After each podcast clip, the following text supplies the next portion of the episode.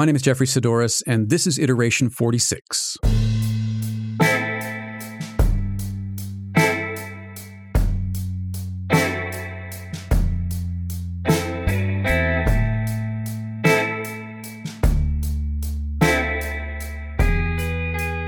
mediocre teacher tells. The good teacher explains. The superior teacher demonstrates. The great teacher inspires. William Arthur Ward. You know, I've been drawing as far back as I can remember. In fact, my mom used to tell me that I could draw before I could talk. And I've spoken on previous iterations about my childhood love of art supply stores, which is still kind of true. All I ever wanted to be as a kid was an animator at Disney, and I drew constantly. That changed a little bit in high school when I was introduced to photography, but I never stopped drawing. In fact, I wanted to go to Art Center College of Design in Pasadena to study photography and illustration. As it happened, and this must have been, I don't know, sophomore, maybe junior year, Art Center was awarding scholarships for weekend classes, and one of them was being taught by a Disney animator. All you had to do to be considered was submit a portfolio of your work.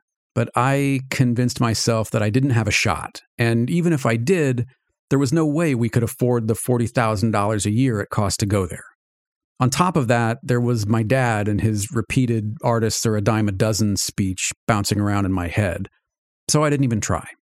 In fact, I went the other way and started making up excuses for why I no longer even wanted to go to Art Center. To borrow from the book of Pressfield, it was resistance, plain and simple. But my high school art teacher, Mr. Andrew, didn't agree. And unbeknownst to me, he submitted a portfolio on my behalf.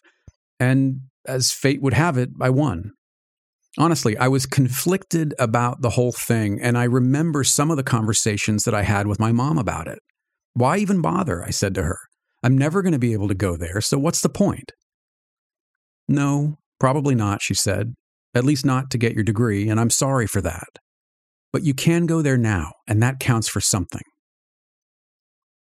I talked to Mr. Andrew about it and told him that I wasn't even sure that I could get to Pasadena because my mom worked. And so on Saturday afternoons, Mr. Andrew and his wife drove me to Art Center so that I could take an illustration class at one of the best art schools in the country. You've heard me mention resistance or imposter syndrome before, and one of the reasons that I talk about it so much is that I've spoken to creatives at the top of their game who still struggle with that little voice in the back of their heads, telling them that they and the work that they make are no good. Whatever you choose to call it, very few people are immune to it. It's also true that few people, no matter how independent they want or claim to be, are creative in a vacuum. The myth of the lone genius is largely that a myth. It's precisely because many of us are faced with imposter syndrome that we can't create in a vacuum. We need other people in our corner to help us feel the resistance, but to do it, whatever it is anyway.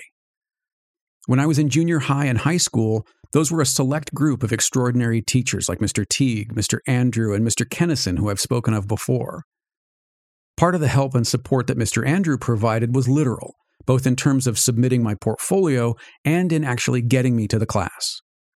Today, that group includes people like Freddie Clark, Sean Tucker, and John Wilkening, and in those cases, the support goes both ways. Resistance will never go away, not completely, and some even believe that it's a necessary component to the creative struggle. What isn't necessary, however, is suffering through it alone.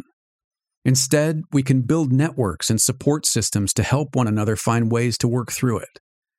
Because the form resistance takes can vary and change, what it looks like to show up for each other is different for each of us and often changes over time. Sometimes it's encouragement or an empathetic ear. Other times it might be tough love, accountability. Or we may just need a cheerleader, someone to appreciate and validate who we are and the work that we do. Sometimes collaboration itself is a way to jointly move through resistance and to keep each other moving. As I said, the form resistance takes changes. But if we can learn to find people who help us adapt and move around or even through it, we won't have to feel like we're merely pushed up against it.